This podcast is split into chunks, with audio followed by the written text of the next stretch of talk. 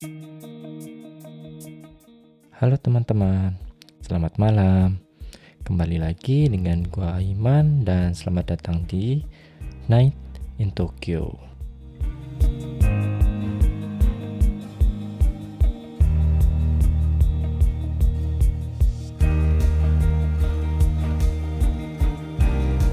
Halo teman-teman, kembali lagi dengan gua Iman di Night in Tokyo. Gimana teman-teman kabarnya semingguan ini? apakah sehat-sehat aja? Semoga teman-teman tetap sehat-sehat aja tetap lancar lah semuanya kerjaannya studinya terus ya dalam kondisi yang baik deh pokoknya. Uh, gak kerasa teman-teman udah seminggu kita nggak ketemu terus kita ketemu lagi sekarang pada episode yang reguler jadi episode yang panjang. Uh, pada episode kali ini teman-teman, gua itu pengen membahas sesuatu yang mungkin teman-teman bertanya-tanya gitu loh. Tentang Jepang gitu, tentang Jepang khususnya tahun ini gitu. Uh, kan kita tahu sebenarnya tahun lalu itu Jepang atau Tokyo Olympic yang uh, Olimpiade yang bakal diadain di Tokyo itu kan udah pasti ditunda dan bakal diadainnya tahun ini gitu kan. Nah terus uh, apakah tahun ini tuh Tokyo Olympic atau Olimpiade Tokyo ini bakal tetap dijalanin atau enggak gitu? Kan kalian pasti uh, bertanya-tanya gitu. Apalagi kondisi COVID yang sekarang ini pun kayaknya nggak nggak kelar-kelar gitu loh. Apakah Tokyo Olympic ini akhirnya harus ditunda lagi gitu. Jadi tahun depan meskipun Tokyo Olympic 2020 jadinya uh, tetap disel jadinya diselenggarainnya di 2022 gitu. Pada kenyataannya teman-teman uh, Tokyo Olympic 2020 itu bakal akan diselenggarakannya itu tahun ini teman-teman. Tepatnya tahun ini tanggal hmm, sebentar. Tanggal 23 Juli sampai tanggal 8 Agustus teman-teman. Itu kayak udah udah hampir pasti sih sebenarnya. Mungkin bisa dibilang udah pasti karena bulan ini itu bulan Juni kayak beberapa atlet dari berbagai negara itu ada yang udah uh, datang gitu di Tokyo atau di Jepang Nah, pada kesempatan kali ini teman-teman, gua itu nggak bakal komenin sebenarnya apakah gua pribadi secara pribadi itu setuju atau enggak gitu Tokyo Olympic ini bakal diselenggarain gitu. Gua nggak nggak bercerita atau gua nggak menginformasikan hal yang seperti itu. Ya, tapi pada kesempatan kali ini teman-teman gua itu bakal e, bercerita tentang fakta-fakta yang berkaitan dengan Olimpik ini gitu loh. Tokyo Olimpiade ini, Olimpiade Tokyo ini serta ada beberapa drama-drama lucu sebenarnya teman-teman yang berkaitan dengan Olimpiade ini gitu loh. Karena Olimpiade ini itu sebenarnya udah menjadi bahasan teman-teman dari tahun lalu sejak pertama kali uh, Olimpiade ini tuh ditunda dari tahun lalu gitu. Dan dramanya beberapa dramanya tuh ada yang lucu gitu lah. Nah gue bakal membahas itu.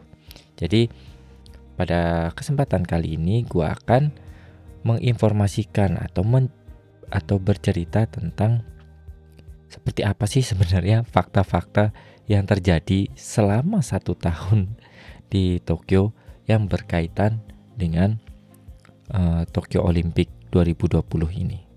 Namanya doang 2020. Diselenggarainya 2021. Oke. Uh, eh, gue udah mem uh, eh, gue udah mengumpulkan sebenarnya teman-teman mengumpulkan dan menyimpulkan beberapa fakta dari be dari berita dari media dan lain-lain uh, dan gue sudah menyimpulkan menjadi beberapa poin sebenarnya yang sekiranya merepresentasikan kondisi sebenarnya uh, tentang Olimpik ini sekarang gitu. Oke, uh, kita masuk pada poin pertama. Uh, jadi di beberapa bulan kemarin itu teman-teman, salah satu media di Jepang itu melakukan sebuah polling sebenarnya teman-teman ke seluruh uh, enggak seluruh sih ke, ke beberapa orang Jepang di seluruh negeri. Jadi nggak cuma Tokyo doang gitu. Jadi dia mengumpulkan pendapat pendapat orang Jepang di seluruh penjuru negerinya dia tentang apakah Olimpik ini harus tetap dilakukan tahun ini maksudnya tetap harus dilakukan tahun ini karena udah tinggal satu bulan lagi teman-teman dilakukan hari ini atau harus dibatalkan dan mungkin ditunda lagi ke tahun depan gitu dan hasilnya teman-teman sebenarnya lebih dari 60% mayoritas orang Jepang itu menjawab atau men, uh, atau setuju untuk dibatalkan atau ditunda buat tahun depannya lagi ketika mungkin ya ketika uh, urusan covid atau pandemi ini udah kelar gitu loh. Uh, ya seperti yang kalian bisa tebak gitu loh, karena partisipan Olimpiade itu atlet-atletnya itu nggak ratusan tapi ribuan teman-teman. Dari 184 negara dan meskipun Eh, nggak uh, ada penontonnya nanti itu tuh sebenarnya Olimpiknya tuh nggak bakal ada penonton langsung jadi teman-teman. Mungkin entah di broadcast di mid, apa TV atau internet gue uh, sebenarnya kurang tahu juga. Yang jelas nggak ada penontonnya. Tapi kan si atlet-atlet itu sendiri pun nggak datang secara sendiri ya kan? Uh, dia datang dengan krunya dengan staffnya dan lain-lain gitu. Tiap negara kan pasti banyak kayak gitu. Nah itu tuh akan me menimbulkan dilema teman-teman. Apakah ini bakal menimbulkan pandemi yang lebih besar lagi di Jepang atau enggak ya sebenarnya apa pun itu orang Jepang tuh memang pada kenyataannya 60% dari responden yang dari angket itu tuh menyatakan untuk nggak setuju atau uh, lebih baik ditunda lagi di tahun depannya kayak gitu. Nah, selanjutnya poin selanjutnya adalah meskipun si orang-orang Jepang itu 60% nggak setuju lah istilahnya ya. Pad, uh, pada pers conference 21 Mei 2021 uh, internasional internasional Olympic Committee sendiri sudah berstatement atau sudah menyatakan meskipun Tokyo masih pada state of emergency teman-teman Olimpik ini akan tetap bisa diselenggarakan. Jadi ya gua nggak peduli apa kata kata kalian gitu yang nggak maksudnya nggak kayak gitu. Maksudnya uh, meskipun orang-orang di sekitar itu ya lebih tepatnya itu kan penduduk Jepang itu ya.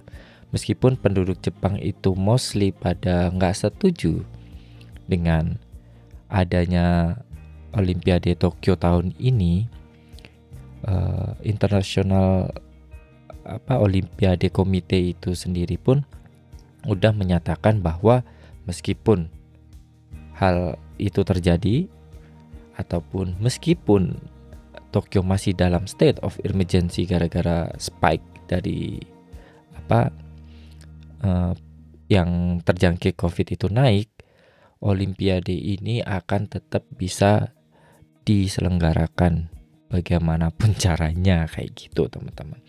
Jadi udah bisa dipastikan teman-teman bahwa Tokyo Olimpiade 2020 itu akan tetap diselenggarakan tahun ini. Tepatnya tadi di bulan Juli sampai Agustus.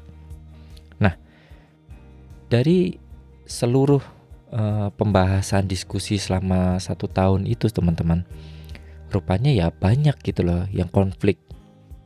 Banyak konflik, banyak ketidaksetujuan, banyak kontroversi juga gitu loh yang ada di sekitar atau di di ya di sekitar pembahasan tentang olimpiade itu gitu loh. Nah, yang menarik adalah pada poin selanjutnya. Rupanya ada 31 daerah di sekitar luar Tokyo. Jadi di Tokyo Tokyo itu kan anggaplah kayak Jakarta gitu teman-teman. Nah, di Jakarta itu di sekitarnya, kota-kota sekitarnya atau daerah-daerah sekitarnya kan banyak kota-kota penyangga atau kota-kota yang memang dekat dari Tokyo gitu.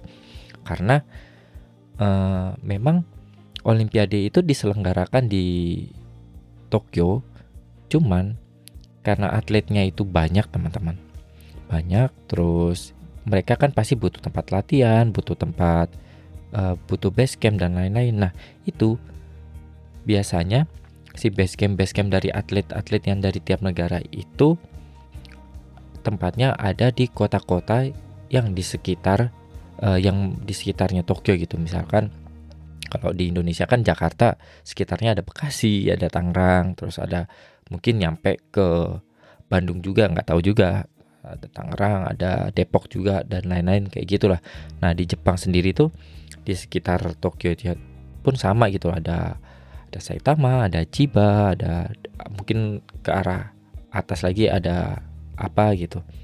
Gue juga kurang paham uh, kota-kotanya. Nah, dari perkumpulan si kota-kota itu uh, yang di sekitar Tokyo itu rupanya teman-teman ada 31 daerah di sekitar luar Tokyo itu menyatakan tidak mau jadi host ada jadi tuan rumah untuk menyambut si para atlet-atlet yang dari 184 negara itu, teman-teman.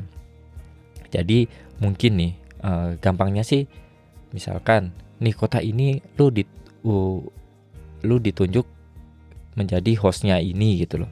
Karena di situ nantinya di kota itu ada uh, bakal menyediakan tempat buat atlet-atlet itu buat latihan dan lain-lain gitu, buat uh, nginep ya semuanya lah pokoknya kayak gitu. Nah dari seluruh kota-kota itu ada 31 uh, eh, daerah atau kota yang akhirnya angkat kaki nggak mau jadi host gitu termasuk uh, tempat yang paling dekat dari Tokyo sendiri yaitu Chiba gitu teman-teman. Padahal Chiba itu tadinya adalah tempat yang menjadi daerah buat uh, camp atau tempat tinggal para atlet-atlet uh, Amerika Serikat teman-teman. Kayak gitu. Jadi gue juga nggak tahu ya. Akhirnya si atlet-atlet Amerika itu nantinya bakal tinggal di mana gue juga nggak tahu. Tapi yang jelas uh, menurut uh, artikel dari salah satu media Jepang ini Chiba sendiri kayak angkat kaki atau mengundurkan diri dalam uh, menjadi host para para atlet-atlet itu. Gue rasa bukan cuma Amerika doang sebenarnya yang bakal tinggal di Ciba karena Ciba itu luas banget. Cuman mereka ya nggak mau gitu loh. Itu. Uh, dari 31 tempat itu kan nggak cuma Ciba, banyak masih banyak tempat lain-lain gitu loh. Ya gitu teman-teman. Nggak semuanya setuju dan banyak kontroversi sebenarnya yang terjadi di uh, setahunan ini gitu loh di Jepang cuma bah cuma ngomongin masalah Olimpiade Tokyo doang gitu nah poin selanjutnya itu seperti yang gue udah jelasin tadi sebenarnya teman-teman di awal bahwa mulai dari Juni teman-teman mulai dari bulan ini bulan Juni itu eh, atlet-atlet uh, dari luar negeri itu udah mulai berdatangan teman-teman. Dari berita yang gue lihat sementara itu yang gue tahu itu atlet Australia itu udah ada sebagian yang datang atau udah nyampe di Tokyo atau di Jepang kayak gitu. Nah nantinya di bulan Juni ini sendiri dari awal bulan Juni ini sendiri si atlet-atlet yang udah datang ke Jepang itu akan divaksin teman-teman.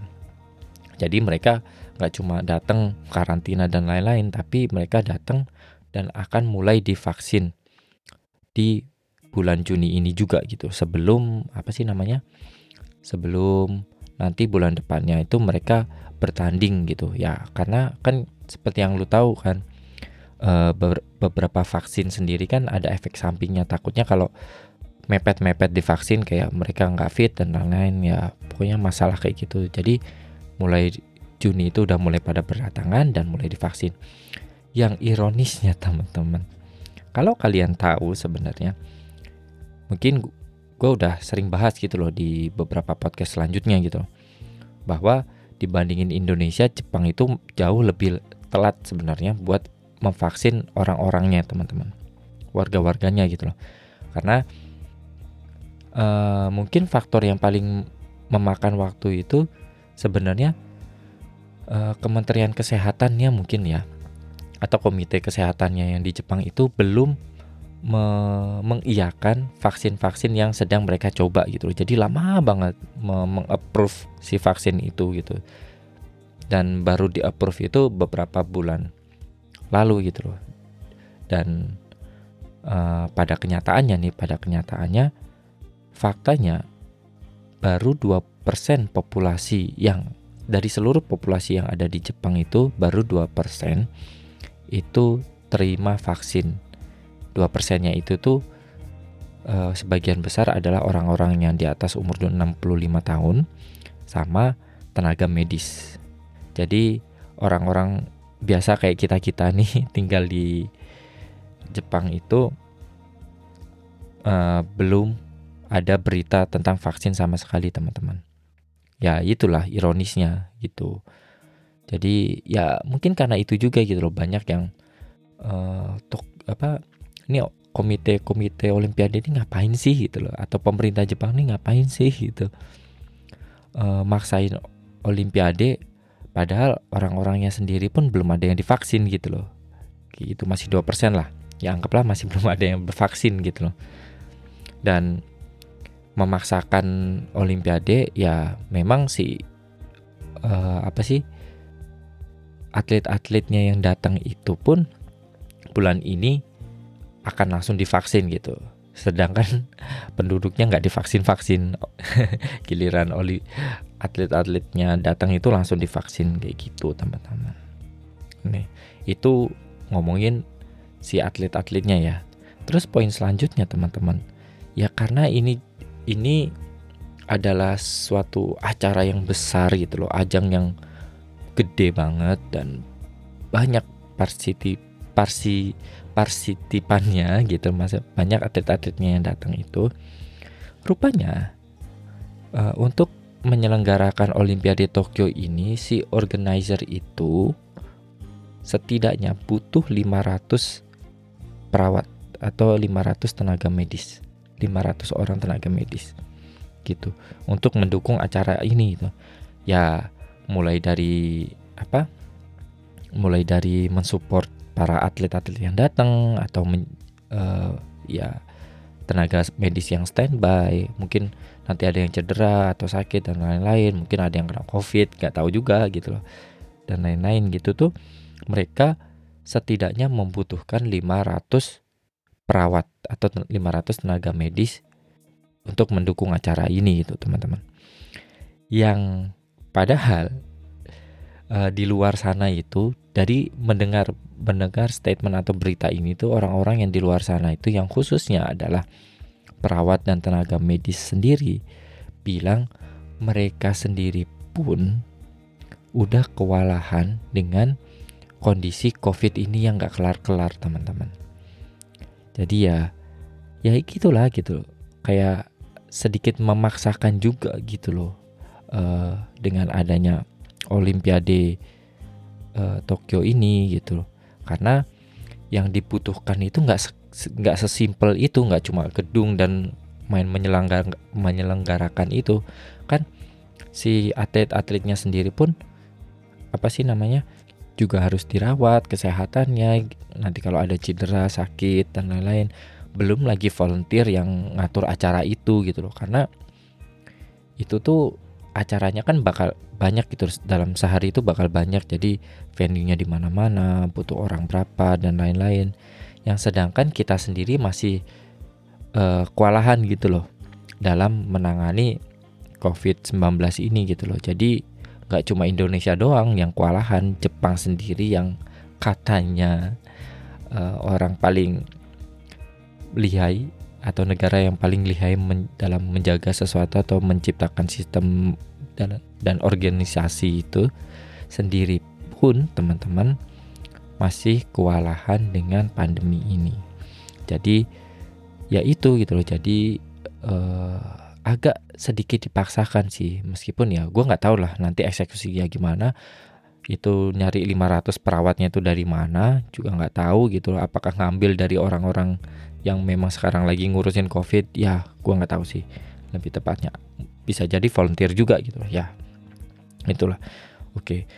Terus selanjutnya uh, di fakta selanjutnya ini ada eh di poin selanjutnya ini dari seluruh diskusi dan pembahasan covid yang selama setahun ini gitu teman-teman dari tahun lalu ketika covid baru mulai ada masuk ke Jepang terus ditunda dan sampai sekarang itu rupanya banyak banget teman-teman drama-drama yang lucu yang terjadi gitu lah selama setahun ini gitu tentang si Tokyo Olimpiade itu bukan hal-hal yang apa ya bukan hal-hal yang serius doang gitu tapi banyak banget drama-drama lucu yang terjadi di selama setahun ini yang berkaitan dengan Tokyo Olimpiade itu. Mulai dari salah satu uh, mulai dari salah satu petinggi dari komite Olimpiade Tokyo di Jepang ini sempat bilang mungkin karena berdiskusinya itu riwet terus kayak banyak yang menentang dan lain-lain banyak yang bertanya kenapa ini diadain dan lain-lain. Ada salah satu ketua dari komite itu tuh sempat bilang bahwa kalau dalam rapat berkaitan dengan Olimpiade Tokyo ini uh, perwakilan wanita itu lebih baik nggak ada gitu loh. Lebih baik nggak ada. Kalaupun ada uh, mereka tuh nggak boleh ngomong gitu. Karena dia pikir uh, perwakilan perwakilan wanita ya wanita itu banyak ngomong gitu loh. Ribet mungkin ya kayak gitu gitu nah uh, tentang pernyataan ini itu waktu dia ngomong itu tuh besoknya atau ya hari itu juga tuh langsung dimuat di banyak media di Jepang gitu loh. Ya udah tentu pada mencibir kan jadinya wow ini rasis lah apa gitu seksis ada apa dan lain-lain kayak gitu loh. Apa kayak diskriminasi dan lain-lain gitu loh. Uh, ya mungkin kalau menurut gue sih jadi lucu mungkin karena dia saking stresnya gitu. Saking stresnya terus nggak menemukan jalan keluar terus ditambah dengan uh, mungkin ya uh, member-member wan yang wanita itu kayak dia mungkin kan kritis gitu kan kritis tanyain terus ntar kayak gimana gimana detailing gimana kayak cerewet gitu dia jadi pusing sendiri terus nggak kuat yang ngomong kayak gitu gitu. Bisa jadi kayak gitu. Terus ada lagi ini yang lebih lucu sebenarnya teman-teman. Karena uh, ini agak nggak dimasuk akal gitu. Jadi ada suatu ketika kayaknya itu kejadian itu tahun ini bukan tahun lalu ya. Tahun ini gue lupa sebenarnya bulan berapa. Tahun ini itu ada tiba-tiba kejadian. Jadi ketua dari kreatifnya. Jadi uh, tim kreatif dari Olimpiade Tokyo ini ketuanya itu sempat kayak mengutarakan ide atau ngomongin idenya dia buat opening si Olimpiade Tokyo ini menggunakan Naomi Watanabe. Jadi wanita, uh, eh, Naomi Watanabe itu kayak selebriti atau ak aktris Jepang yang memang badannya agak gemuk gitu loh teman-teman gitu buat Olimpiade Tokyo ini dia pengen kayak mengutak mengutarakan idenya dia pakai Naomi Watanabe dengan uh, pakaian babi teman-teman. Buat pembukaan Olimpiade Tokyo gitu. Yang kata dia idenya itu memplesetkan Olimpik itu jadi Olimpik piknya babi gitu gue nggak tahu sih sebenarnya entah dia bercanda atau dia serius tapi pernyataan ini tuh jadi kontroversi sebenarnya teman-teman. Terus langsung diberitain di mana-mana gitu loh di seluruh media koran uh, berita berita di Jepang itu nah ya meskipun ada drama-drama kayak gini-gini drama-drama lucu kayak gini ya pada akhirnya ya si orang-orang ini misalkan kayak ketua komite itu tuh akhirnya ya minta maaf gitu loh.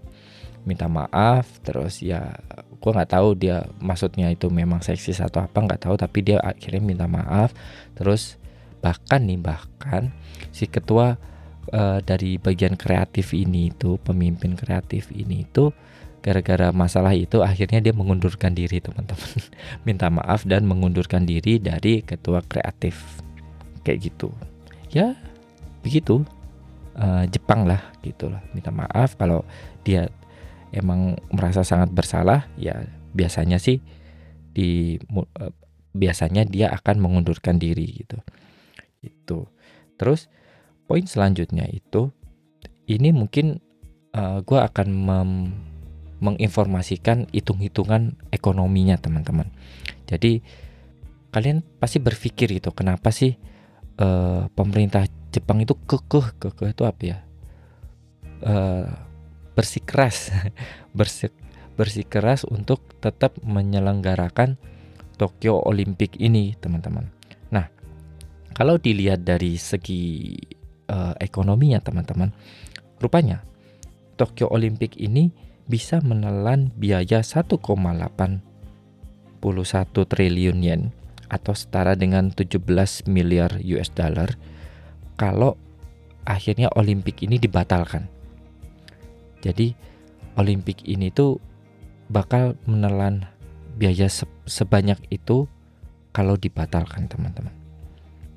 Dan uh, di sisi lain uh, Olimpik Tokyo Tokyo Olimpik ini akan mendatangkan keuntungan sekitar sebenarnya akan mendatangkan keuntungan sekitar 1,66 triliun yen jika tetap diselenggarakan uh, meskipun tanpa penonton teman-teman. Jadi ya uh, 11-12 lah uh, apa sih namanya angkanya ya me memang kalau misalkan ya kalau biaya apa sih biaya pembatalan itu tuh anggaplah itu adalah modalnya itu 1,81 triliun yen itu terus diselenggarain ya dapat duitnya itu 1,66 triliun. Jadi sebenarnya meskipun diselenggarakan pun bakal tetap rugi dikit gitu loh. rugi beberapa berapa miliar lah kayaknya yen gitu. Ya, makanya uh, mungkin faktor itu juga kenapa kayaknya uh, pemerintah Jepang. Nggak cuma pemerintah apa pemerintah daerah tokonya doang sebenarnya teman-teman. Pemerintah Jepang itu bersikeras untuk tetap menyelenggarakan uh, Tokyo Olympic gitu loh. Karena dia bakal rugi besar ketika Tokyo Olympic ini tuh akhirnya batal gitu loh. Dan lumayan karena ketika tolok meskipun tanpa penonton Tokyo Olympic ini itu akan menstimulus ekonominya di mereka maksudnya Jepang itu sebanyak 1,66 triliun yen gitu teman-teman. Itu meskipun eh itu padahal nggak ada penontonnya teman-teman. Dapat duitnya segitu. Ya kayak gitu. Ya balik lagi uh, banyak faktor gitu loh. Ini kan ngomongin dari faktor ekonomi gitu loh. Nggak nggak coba negara kita doang teman-teman yang uh, Indonesia yang secara ekonomi itu susah ketika pandemi. Jepang sendiri pun uh, sangat terpukul juga karena uh, apa sih namanya karena pandemi covid ini.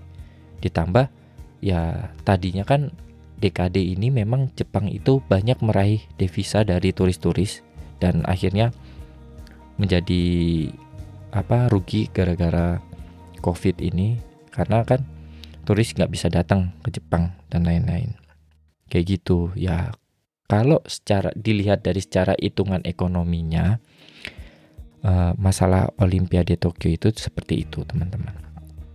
Terus ini poin terakhir sih sebenarnya. Kalau ditanya gua pribadi sendiri uh, setuju atau enggak, sebenarnya gua bukan di pihak setuju atau enggak Ki sebenarnya. Ya gimana ya? Mau gimana lagi gitu loh. Uh, ya kalau memang pada pengen diselenggarakan ya silahkan menurut gue ya tapi dengan kontrol yang ketat juga lah, pastinya gitu loh kalaupun nggak diselenggarakan ya untung gitu loh jadi nggak perlu ribet-ribet gimana gimana gitu loh masalah Olimpiade Tokyo ini tapi ya nggak tau lah mungkin pemerintah Jepang itu kan memiliki uh, pertimbangan lain gitu loh ya seperti yang gue bilang gitu bisa pertimbangan ekonomi juga tentunya gitu. Karena Jepang sendiri juga agak kesusahan kan uh, dalam pandemi ini gitu. Bahkan ya ya dalam pandemi ini bahkan kalau ditanya gua sendiri pun sebenarnya penasaran gitu loh teman-teman. Penasarannya kenapa gua sebenarnya pengen lihat sebenarnya keahlian si organizer orang-orang Jepang ini kan kita tahu orang Jepang itu rapi kalau mengorganize orang itu rapi, peraturannya ketat, terus disiplin. Nah, eh, orang-orang Jepang yang ini nih tuh, gue tuh sebenarnya penasaran, pengen lihat ketika dalam kondisi COVID-19 yang kayak gini, sehebat apa uh, sehebat apa sih mereka dalam menangani atau menyelenggarakan uh, event sebesar Olimpik ini tapi dalam kondisi yang nggak memungkinkan ini gitu loh. Gua rasa nggak nggak nggak gampang gitu loh. Lu ngatur ribuan atlet dan krunya uh, untuk taat protokol terus ya lu tau lah negara-negara barat pasti demen happy apa demen apa sih party dan lain-lain terus gimana caranya mengatur mereka kuat sebenarnya pengen lihat gitu loh. Sejauh mana mereka tuh kuat menghadapi orang-orang barbar.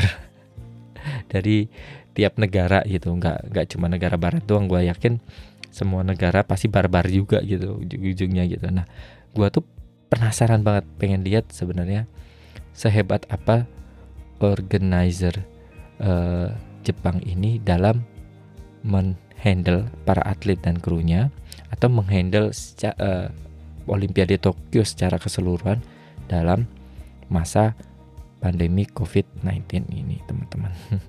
Seru sih kayaknya, kayaknya. ya, itulah teman-teman eh, beberapa fakta-fakta dan drama-drama lucu yang menjadi diskusi atau pembicaraan eh, dalam satu tahun ini yang berkaitan dengan Tokyo Olympic itu. Gue sendiri ya bebas-bebas aja sih gue mau apa diselenggarakan atau enggak ya silahkan. Ya gue cuma pendatang juga kan di sini jadi mungkin pemerintah Jepang sendiri punya uh, pendapat sendiri atau pertimbangan sendiri ya gue nggak tahu. Yang jelas semoga kalaupun memang itu diselenggarakan ya udah kayaknya sih udah pasti diselenggarakan ya semoga ketika penyelenggaraan itu semua atlet-atlet yang dari luar negeri itu tetap uh, disiplin, maksudnya tetap patuh pada protokol yang memang udah ditentukan oleh uh, organizer Jepang. Karena gue yakin uh, organizer Jepang itu pasti dapat kritik banyak gitu loh teman-teman dari orang-orang sekitar, dari penduduk Jepang sendiri ataupun dari lawan politiknya si uh, partai yang sedang berkuasa sekarang itu juga tuh pasti dapat kritik-kritik juga gitu loh. Jadi udah pasti mereka akan uh, membuat hmm, penyelenggaraan ini itu seperfect mungkin, serapi mungkin ya.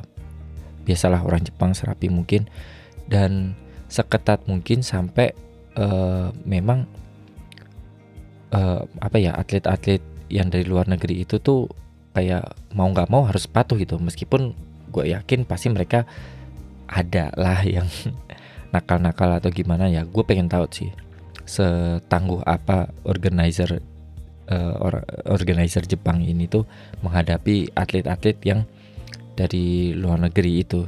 Dan semoga ya atlet-atlet kita apalagi dari Indonesia ataupun teman-teman yang dari negara lain itu bisalah at least patuh uh, pada protokol, patuh pada peraturan yang mereka buat gitu loh. Karena ya itu untuk kepentingan bersama juga kan. Dan kayak udah nggak ada jalan lagi gitu loh. Tokyo Olympic akan tetap jalan gitu. Ya mohon ya dipatuhi lah khususnya anak-anak atau teman-teman orang Indonesia yang mungkin sekarang uh, ada dalam perjalanan menuju Tokyo Olimpiade ini, teman-teman. Patuhi apa yang mereka bilang, karena hati-hati orang Jepang itu sangat strict. Jadi kalau kalian melanggar peraturan, kemungkinan bisa didiskualifikasi. Jangan kaget. Gue yakin bakal didiskualifikasi kalau kalian uh, sedikit nakal atau melanggar peraturan kayak gitu teman-teman ya apa pun itu semoga akan ber, berjalan dengan lancar akan berjalan dengan baik dan aman dan semestinya. Semoga uh, pertimbangan uh, pemerintah Jepang itu nggak salah. Semoga dengan adanya Tokyo Olimpiade ini mungkin ekonominya bisa naik. Ya kasihan juga kan. Kalau nggak kalaupun di cancel pun tetap rugi juga uh, pemerintah Jepang ya apa pun itu semoga semuanya akan berjalan baik lancar dan aman. Oke. Sekian dulu buat episode kali ini teman-teman tentang bahasan apa kabarnya Olimpiade 2020 Tokyo Olimpiade 2020 ini. Bagi teman-teman yang memang sampai saat ini belum follow Instagram Night in Tokyo bisa di follow Instagram Night in Tokyo di night.intokyo bisa cari Instagramnya di situ. Karena di Instagram itu biasanya gue bakal uh, berbagi, membagikan informasi yang berkaitan dengan podcast ini itu loh. Misalkan nantinya apa nantinya episodenya bahas apa dan lain-lain kayak gitu. Kalian juga bisa komen-komen di postingan Night in Tokyo kalau pengen tanya-tanya tentang uh, Jepang dan lain-lain. Atau bisa juga kunjungin website Night in Tokyo di www.nightintokyo.com. Di situ ada blog, ada foto-foto gue jalan-jalan di sekitar Jepang. Kalian bisa lihat-lihat juga. Ataupun kalian bisa dengerin langsung podcast ini di website Night in Tokyo. Karena di sana ada uh, eh, gue taruh seluruh podcast mulai de mulai dari season pertama awal episode 1 sampai episode sekarang season 2 yang paling baru semuanya ada di situ dan kalian bisa dengerin secara gratis di sana. Oke. Sekian dulu dari gua. Sampai jumpa minggu depan lagi. Selamat malam, selamat beristirahat dan selamat menjalani aktivitasnya kembali di besok hari Senin.